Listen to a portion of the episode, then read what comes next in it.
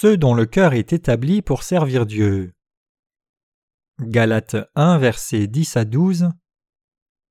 Et maintenant, est-ce la faveur des hommes que je désire ou celle de Dieu? Est-ce que je cherche à plaire aux hommes? Si je plaisais encore aux hommes, je ne serais pas serviteur de Christ. Je vous déclare, frères, que l'évangile qui a été annoncé par moi n'est pas de l'homme, car je ne l'ai ni reçu ni appris d'un homme, mais par une révélation de Jésus-Christ. Aujourd'hui, au travers de la foi de l'apôtre Paul, je voudrais vous expliquer quel genre de cœur devrait avoir un serviteur de Dieu. Paul est universellement reconnu comme un serviteur de Dieu. Le fait qu'il soit indubitablement serviteur de Dieu vient de ce qu'il n'a cherché à plaire ni aux hommes ni à lui-même, mais prêcher l'évangile de l'eau et de l'esprit, selon la volonté de Dieu le Père et de Jésus-Christ, et garder sa foi dans cet évangile en toutes circonstances. Il est écrit en Galates 1, verset 10 « Et maintenant, est-ce la faveur des hommes que je désire ou celle de Dieu? Est-ce que je cherche à plaire aux hommes? Si je plaisais encore aux hommes, je ne serais pas serviteur de Christ. » L'apôtre Paul dit ici que s'il était plus consacré à plaire aux hommes qu'à suivre la volonté de Dieu, il ne serait pas serviteur de Dieu. L'apôtre Paul a vécu sa vie par la foi comme serviteur de Dieu, prêchant l'évangile de l'eau et de l'esprit selon la volonté de Dieu. C'est parce que Paul a vécu comme serviteur de Dieu que l'évangile vrai, non corrompu, nous est parvenu.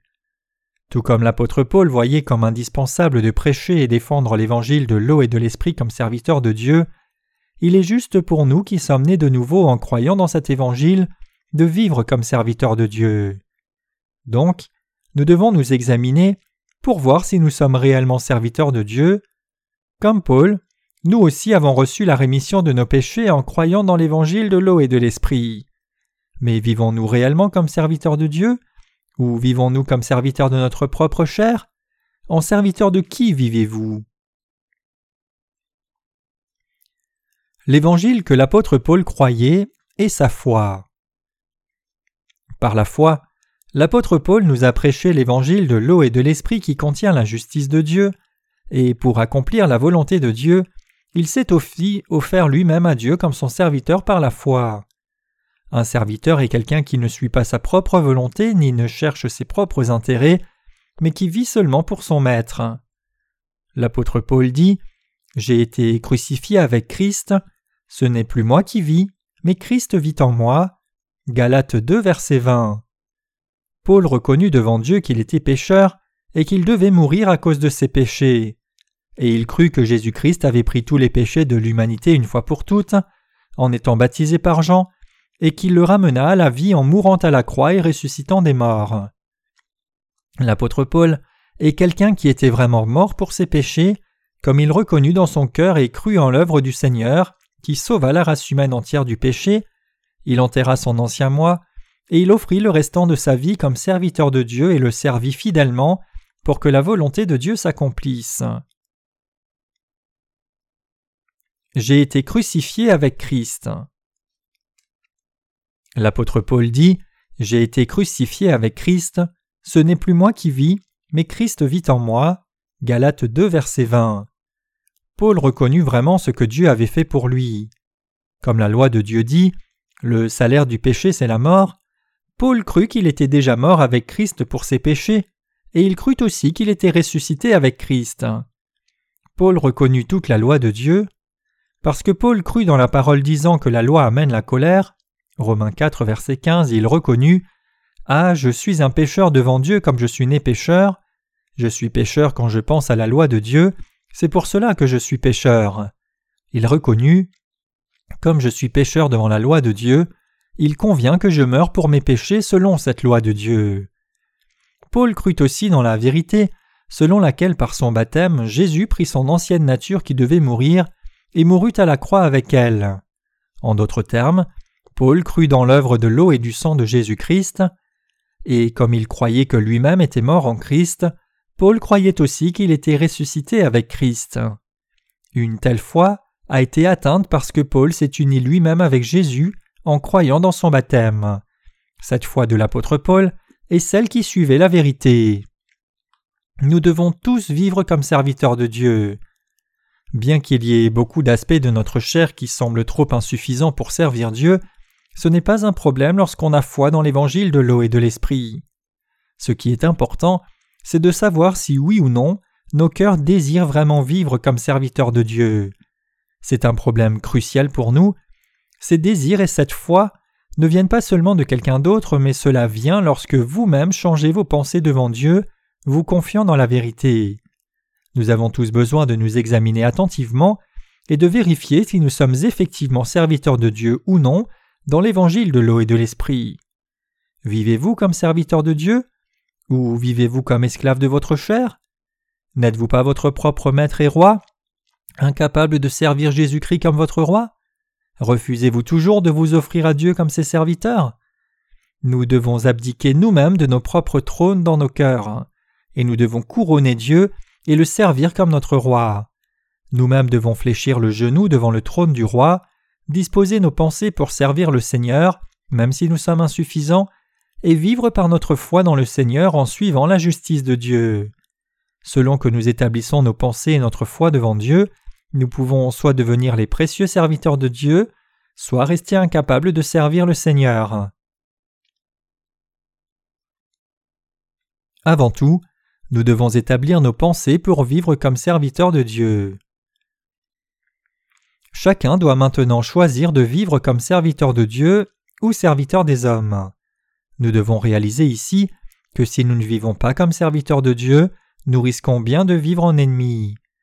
Il m'a fallu 10 longues années croyant en Jésus avant que je ne réalise la vérité de l'évangile de l'eau et de l'esprit révélée en Matthieu 3, versets 13 à 17, et ne reçoive la rémission de mes péchés. En même temps, alors que je réalisais qu'il n'y avait personne dans ce monde qui prêchait l'évangile de l'eau et de l'esprit, j'ai renoncé à toute ma vie passée que je vivais pour moi-même, et j'ai établi mon cœur pour vivre pour Jésus-Christ. Pour répandre l'évangile de l'eau et de l'esprit dans le monde entier, j'ai décidé de mettre ma vie privée derrière moi pour vivre comme un serviteur de Dieu. Sachant qu'il n'y avait personne, nulle part dans ce monde, qui prêchait l'évangile de l'eau et de l'esprit, je ne pouvais pas garder la bouche fermée. Je me suis rappelé de ce qu'a dit le Seigneur, « Mais celui qui, ne l'ayant pas connu, a fait des choses dignes de châtiment, sera battu de peu de coups. On demandera beaucoup à qui l'on a beaucoup donné, et on exigera davantage de celui à qui l'on a beaucoup confié. » Luc 12, verset 48. Alors, j'ai établi mes pensées pour prêcher cet évangile, mais le problème c'est que je n'avais ni la force ni les moyens de le faire. J'ai donc prié Dieu. Dieu le Père, même si l'histoire du christianisme a plus de 2000 ans, peu de gens dans le monde prêchent l'évangile de l'eau et de l'esprit. Seigneur, même si je suis ignorant, je sais que la lignée des prédicateurs de l'évangile de l'eau et de l'esprit ne peut pas se trouver dans le monde. Père, je dois prêcher cet évangile, alors donne-moi la force et des ouvriers pour le faire. Mon Seigneur, donne-moi la force de prêcher l'évangile de l'eau et de l'esprit de par le monde. Je te demande de me fortifier, Seigneur, pour que je répande cette foi en toi et cet évangile de vérité. Dieu a répondu à toutes mes prières car il est fidèle. Il m'a donné des ouvriers et son Église, et a pourvu à tout pour que je répande l'évangile de l'eau et de l'esprit de par le monde entier. Le Seigneur m'a permis de vivre une vie nouvelle, comme serviteur de la justice de Dieu. Maintenant, l'évangile que mes collègues et moi devons croire et prêcher ensemble est le suivant. Quand Jésus fut baptisé au Jourdain par Jean-Baptiste, il accomplit toute la justice de Dieu en prenant tous les péchés du monde sur lui. Comme tous nos péchés ont été transférés ainsi sur Jésus par ce baptême reçu de Jean, il a pu porter les péchés du monde à la croix et être crucifié, puis ressuscité des morts. Il put devenir notre sauveur une fois pour toutes. Le Seigneur a ainsi accompli toute la justice de Dieu. Maintenant, même si nos actes peuvent être insuffisants, si seulement nous croyons dans la justice de Dieu accomplie par Jésus de la sorte, alors nous pouvons être purifiés de tous nos péchés et atteindre le salut. Une fois que j'ai cru dans l'évangile de l'eau et de l'esprit, le Seigneur m'a donné un cœur pour vivre comme serviteur de Dieu qui suit sa justice. Même depuis, j'ai toujours voulu obéir quelle que soit la volonté du Seigneur. J'ai appris que c'était la vie que tout serviteur de Dieu devait vivre, et j'ai cherché à ne renier et vivre seulement que pour l'expansion du royaume de Dieu. Ce que je ne savais pas n'a pas été un obstacle à cet effort, car c'est en ordre si seulement j'essayais d'apprendre, et j'ai commencé à travailler pour l'œuvre juste de Dieu, croyant et décidant du fond de mon cœur que je marcherai toujours selon la volonté du Seigneur. C'est pour cela que je sers maintenant le Seigneur, l'Évangile et le peuple de Dieu, avec le cœur établi comme serviteur de Dieu. Le Seigneur a voulu que nous répandions l'Évangile de l'eau et de l'Esprit dans le monde entier en mettant notre foi en lui. Je n'ai pas considéré l'évangélisation mondiale comme étant difficile. Les serviteurs de Dieu devaient seulement assigner des tâches correspondant aux ouvriers et saints doués, et si ceux à qui l'œuvre de Dieu est confiée se trouvent de plus en plus insuffisants, tout ce qu'ils doivent faire, c'est se confier encore plus au Seigneur, s'appuyer sur lui et le prier, et vivre par la foi. C'est ainsi que nous avons été capables de répandre l'Évangile dans le monde entier par notre ministère de littérature chrétienne jusqu'à ce jour. Maintenant, quoi que Dieu veuille, nous devons le servir par la foi. Quand il s'agit de croire et servir l'Évangile de l'eau et de l'Esprit, et de vivre comme serviteurs de Dieu, tout ce que nous devons faire, c'est de vivre selon que le Seigneur soit honoré ou non par notre œuvre. Si le Seigneur trouve son plaisir dans notre œuvre, alors je ne peux que faire cette œuvre-là avec mes collègues. Tout ce que nous avons fait jusqu'alors l'a été par Dieu lui-même. C'est Dieu qui nous tiendra ferme et agira au travers de nous. Nous travaillons maintenant à répandre l'évangile de l'eau et de l'esprit, mais cette œuvre n'est pas venue de pensée d'homme. Si cette œuvre venait de l'humanité, nous l'aurions arrêtée depuis longtemps. Si nous avons fait l'œuvre par notre propre justice, nous l'aurions quittée en chemin. Si nous avions été obsédés par nos propres œuvres, nos cœurs seraient devenus si arrogants qu'ils se prévaudraient. S'il y a quelqu'un dans ce monde qui ait fait autant pour l'œuvre de Dieu que nous en avons fait qu'il se présente, nous n'aurions pas pu vivre non plus par notre foi dans le Seigneur jusqu'à ce jour. Nous avions tous tant de manques et nous ne pouvons même pas prétendre avoir fait quelque chose de notre vie. C'est précisément pour cela que nous nous appuyons sur le Seigneur et que nous recevons son aide sincèrement. Si nous étions arrogants et si nous pouvions faire les choses facilement par nos propres forces, nous serions-nous appuyés sur le Seigneur, ne serait-ce qu'un peu ? Ceux qui sont convaincus de leur propre mérite et pleins de leur propre ego ont du mal à vivre près du Seigneur et à lui faire confiance. Comme tout le monde est imparfait, on ne peut vivre dans la justice qu'après avoir reçu l'aide du Seigneur. Nous ne devons pas nous surestimer, car il y a encore beaucoup de travail à faire. C'est grâce à la puissance et aux bénédictions de Dieu que nous avons pu servir l'évangile de l'eau et de l'esprit jusqu'à maintenant. Nous devons pleinement réaliser que tout ce que nous avons accompli l'a été par le Seigneur. Nous devons tous garder notre foi comme serviteurs de Dieu. Il convient que ceux qui ont reçu la rémission des péchés établissent leur cœur comme serviteurs de Dieu. La différence dans la foi est déterminée par les pensées qui sont ou non établies pour servir Dieu. Bien plus encore que de connaître des passages bibliques et avoir des plans pour prêcher la parole de Dieu, il est important d'avoir des pensées établies pour vivre comme serviteurs de Dieu. Nous devons disposer nos cœurs pour vivre comme des serviteurs devant le Seigneur, et nous devons vivre en fonction de cela. Devant Dieu, nous devons apprendre à établir nos cœurs comme serviteurs par la foi. Quand des gens se marient, le président de la cérémonie demande « Prends-tu cette femme pour épouse, pour la garder dès ce jour, pour le meilleur et le pire, dans la maladie et la santé, pour l'aimer et la chérir jusqu'au dernier jour ?» Le fiancé dit alors « Oui ».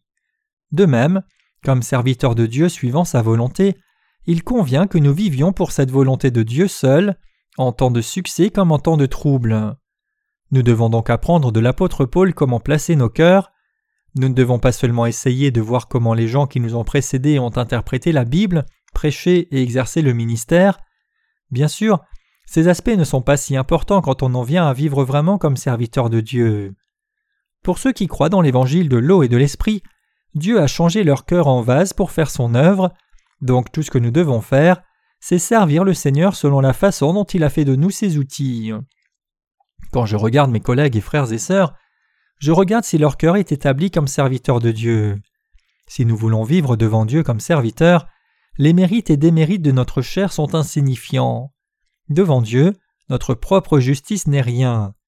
La justice humaine est brisée par un seul souffle devant Dieu. Dieu approuve ou désapprouve notre foi, selon la façon dont nous croyons en sa justice. Ainsi, Il y a des choses que nous devons chercher quand nous nous examinons comme ses serviteurs. Avons-nous vraiment foi dans l'évangile de l'eau et de l'esprit?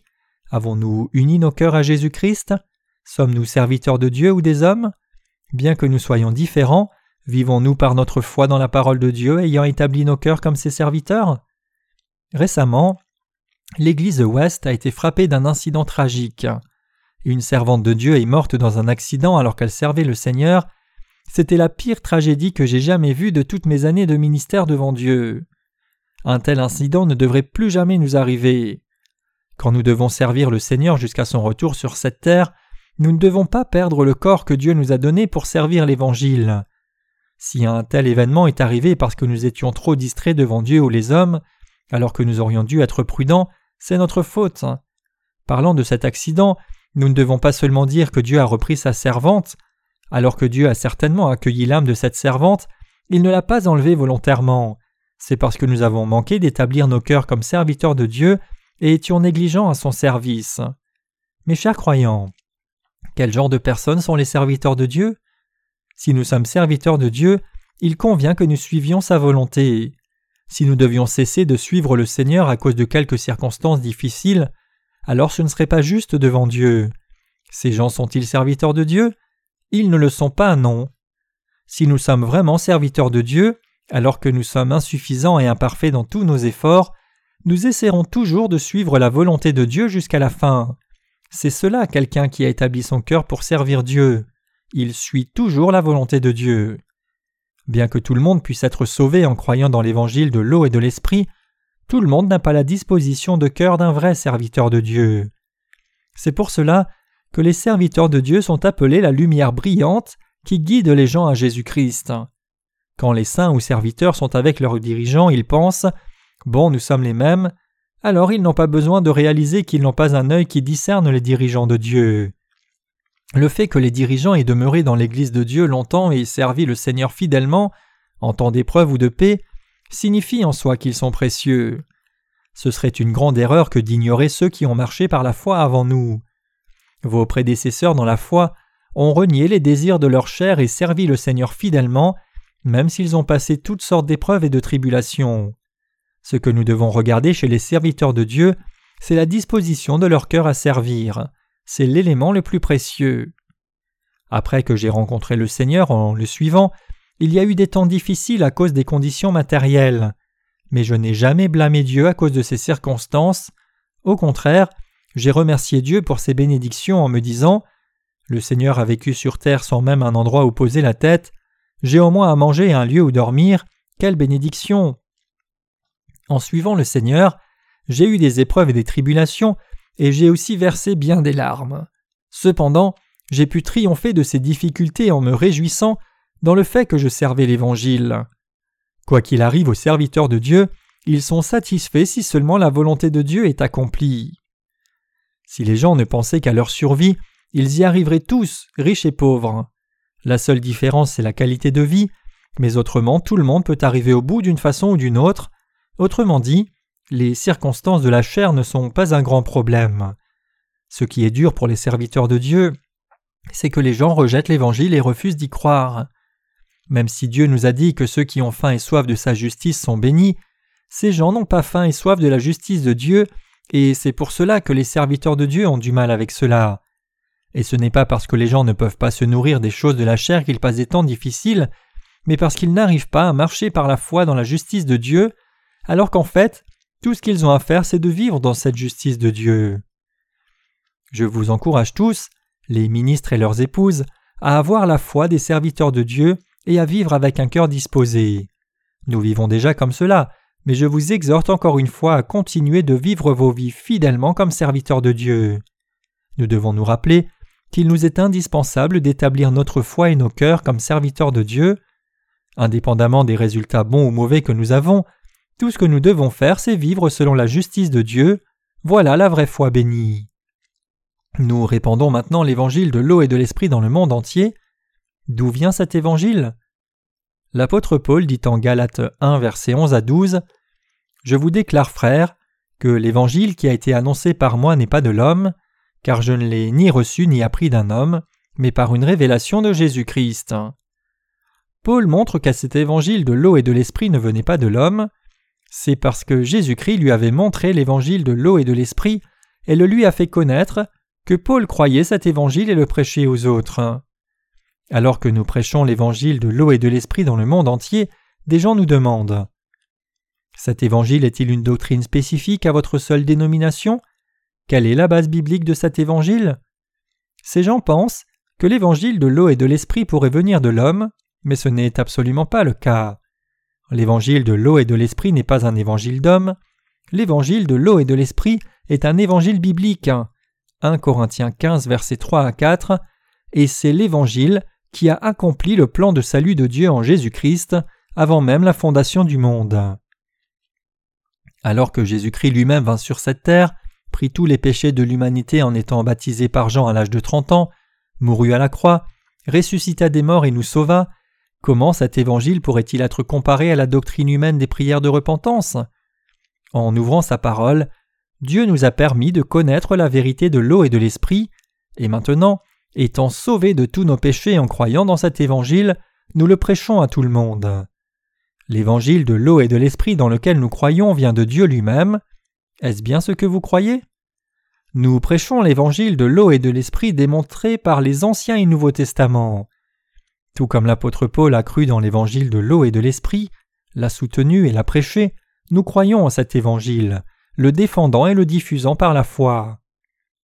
L'évangile de l'eau et de l'esprit que nous avons reçu par la foi n'est absolument pas une chose venue des hommes, il vient de Dieu lui-même. L'évangile de l'eau et de l'esprit qui nous a été donné est venu par Jésus. C'est précisément pour cela que nous répandons cet évangile dans le monde entier, plein de foi. Et peu importe que quelqu'un nous dénonce, nous ne clignons même pas des yeux pour cela.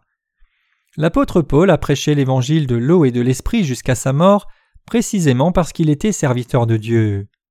Comme il n'y avait pas de plus grand enseignement que cet évangile, il n'a rien cherché d'autre. Quoi qu'il ait fait, qu'il ait mangé ou bu, il faisait tout pour la gloire de Dieu. 1 Corinthiens 10, verset 31. Vivre pour la gloire de Dieu, c'est proclamer l'évangile de l'eau et de l'esprit dans le monde entier. Si nous vivons dans le but de répandre l'évangile de l'eau et de l'esprit, cela suffira à montrer que nous vivons pour la gloire de Dieu. Il n'y a pas de vie de foi qui soit plus noble pour nous. Êtes-vous serviteur de Dieu maintenant ? L'apôtre Paul est un serviteur de Dieu. Vous et moi sommes aussi serviteurs de Dieu. Si vous et moi sommes vraiment devenus serviteurs de Dieu en croyant dans l'évangile de l'eau et de l'esprit, alors nous serons fidèles à l'œuvre qui nous est assignée. J'ai entendu récemment qu'un certain ouvrier était insatisfait dans son cœur en disant « Je serais si fidèle si j'étais désigné comme pasteur principal dans une église, mais hélas, ils ne me donneront jamais le poste », et il négligeait alors son ministère actuel de pasteur adjoint. Si son poste n'est pas celui de pasteur principal, cela signifie-t-il que ce qu'on lui a confié est plus insignifiant et faible ? Non, je ne le crois pas. Quoique Dieu nous ait confié dans son Église, tout est précieux. Je ne discrimine personne selon son poste de pasteur principal ou adjoint. Nos frères et sœurs qui servent le Seigneur sont tous des gens précieux. Personne n'est plus bas qu'un autre et personne n'est plus noble qu'un autre dans l'Église de Dieu. C'est pour cela que ça m'attriste tant de voir des gens qui ont un petit regard sur ce qu'on leur a confié.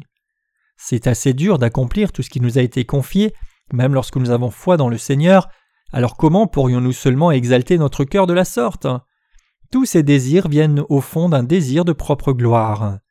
Combien nous est-il précieux de croire et de servir l'évangile de l'eau et de l'esprit ? Quand nous faisons l'œuvre de Dieu, consacrer tout notre cœur au champ qui nous est assigné doit être chéri. Prêcher la parole de Dieu en soi est une œuvre précieuse.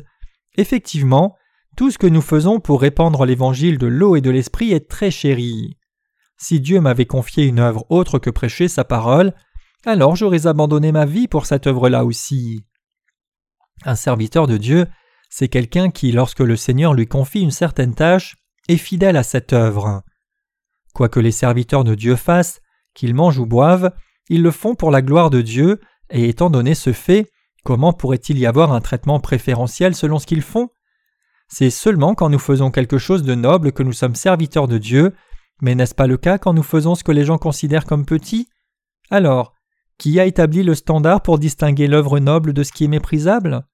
Selon Dieu, quand nous sommes fidèles à ce que Dieu nous a confié, c'est précieux en soi, et si nous sommes fidèles à nos propres affaires charnelles au lieu de cela, alors nous faisons quelque chose d'ignoble. Vous devez comprendre cela comme il faut et le croire.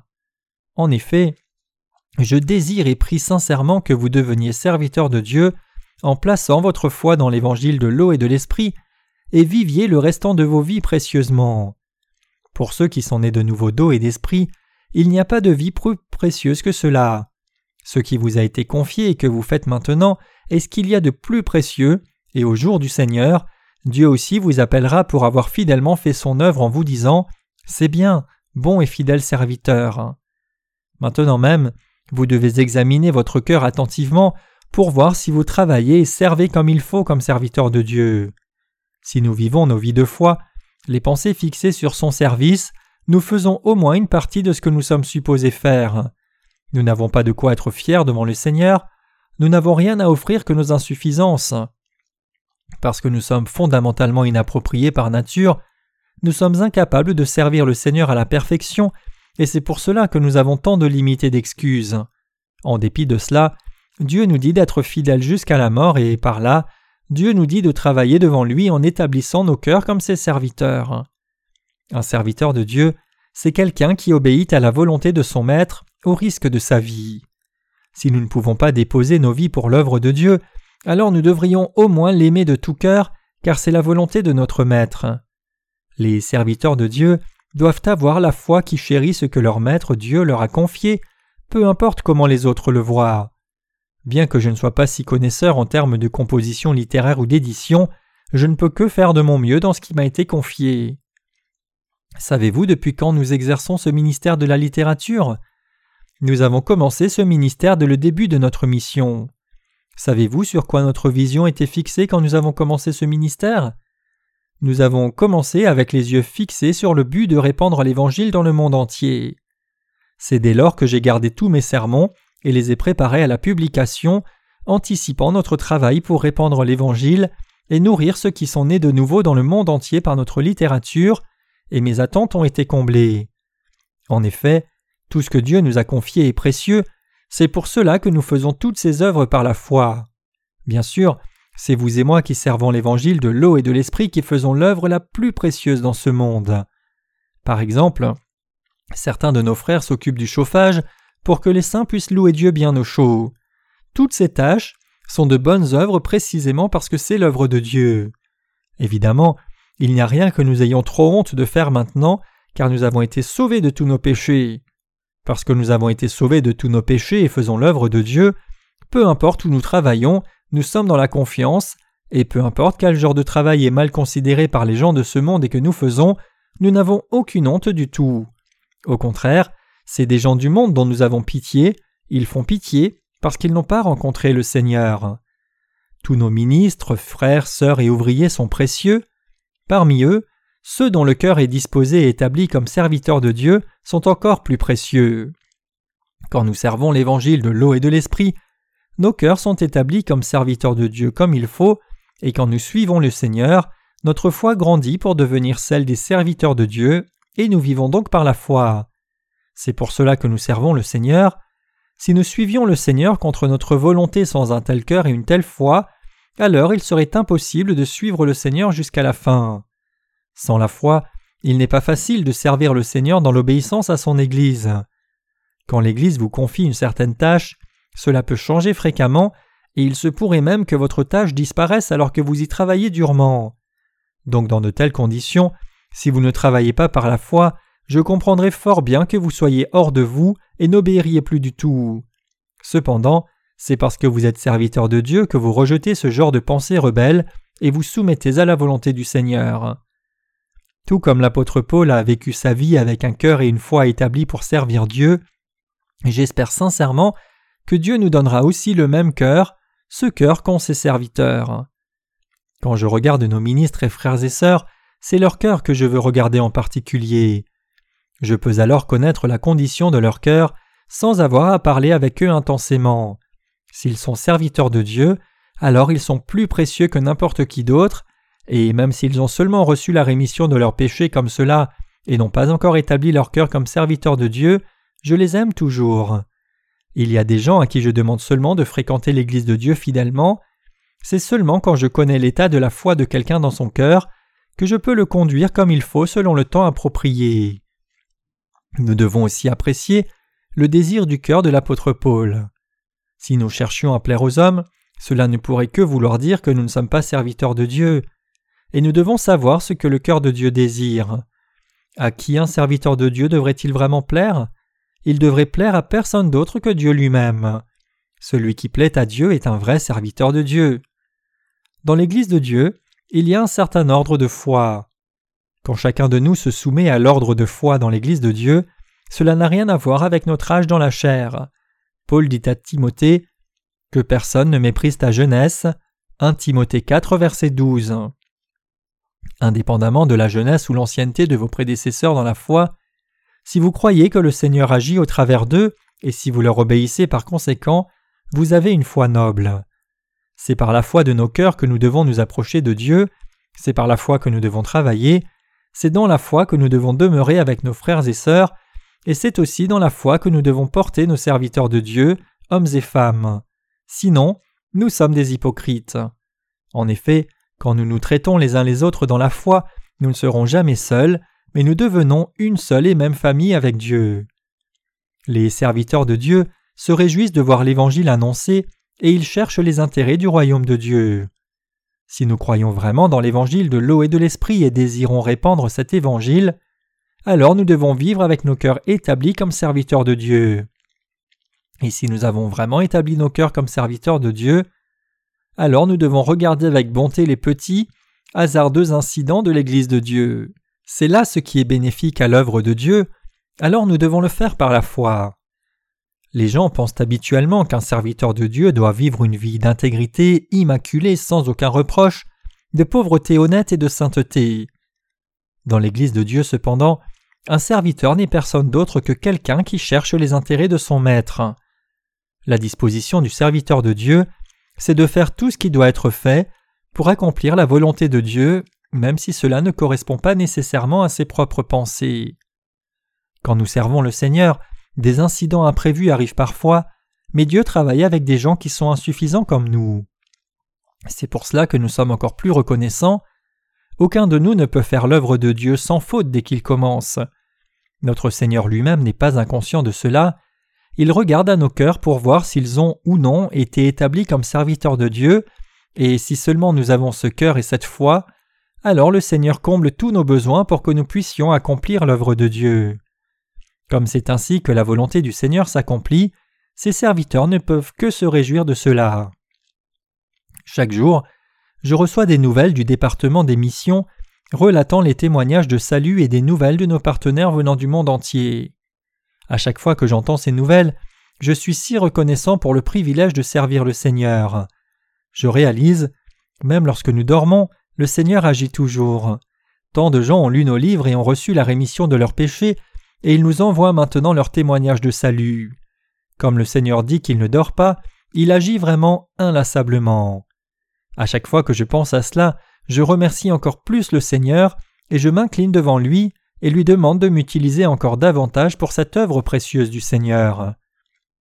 Parfois, nous remercions Dieu de nous faire porter plus de fruits que ce pourquoi nous avons travaillé. Bien que de temps en temps nous nous trouvions dans le doute, nous avons reçu beaucoup plus de bénédictions que nous n'en avons servi, et c'est pour cela que nous sommes si reconnaissants au-delà des mots. Un serviteur est quelqu'un qui cherche les intérêts de son maître et non les siens. Vous et moi devons établir nos cœurs comme serviteurs de Dieu, et vivre nos vies pour chercher les intérêts du Seigneur. Effectivement, il y a des frères et sœurs qui se sont vraiment offerts à Dieu pour vivre comme ses serviteurs. Ces serviteurs et ouvriers, hommes et femmes, sont précieux. Bien sûr, toute âme est précieuse. Il n'y a personne, parmi ceux qui sont nés de nouveau d'eau et d'esprit, qui ne soit pas chéri. Tous sont précieux parce qu'ils sont nos frères et sœurs, ouvriers du royaume de Dieu et membres de Jésus-Christ.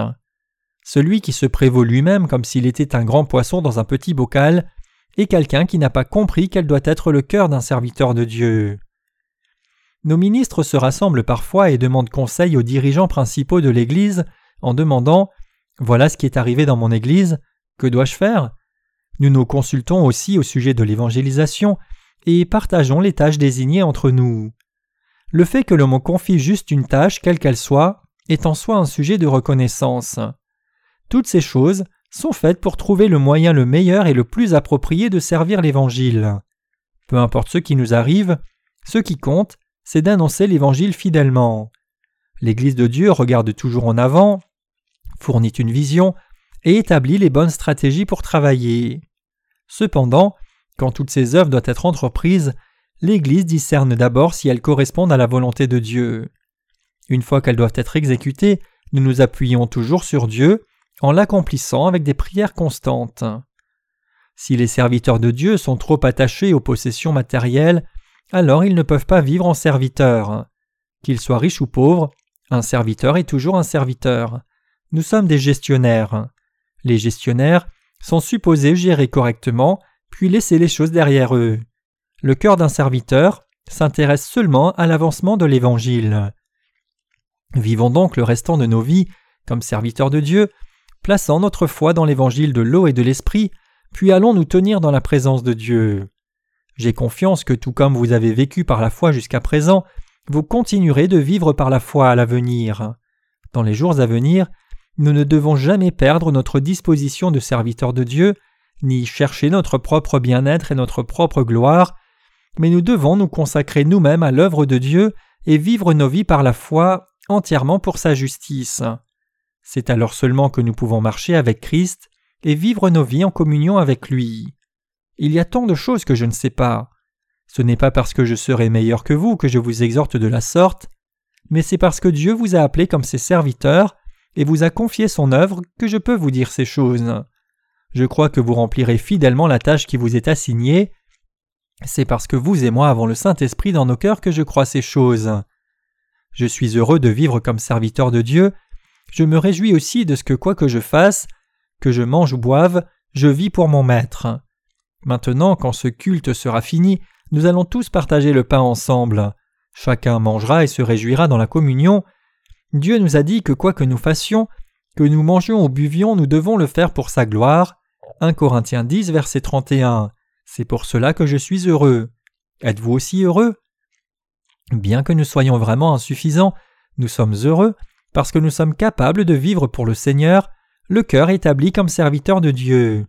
Alors maintenant, vivons dans la joie par notre foi dans le Seigneur.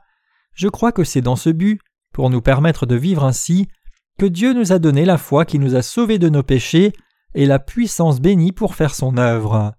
Je rends grâce à Dieu. Alléluia.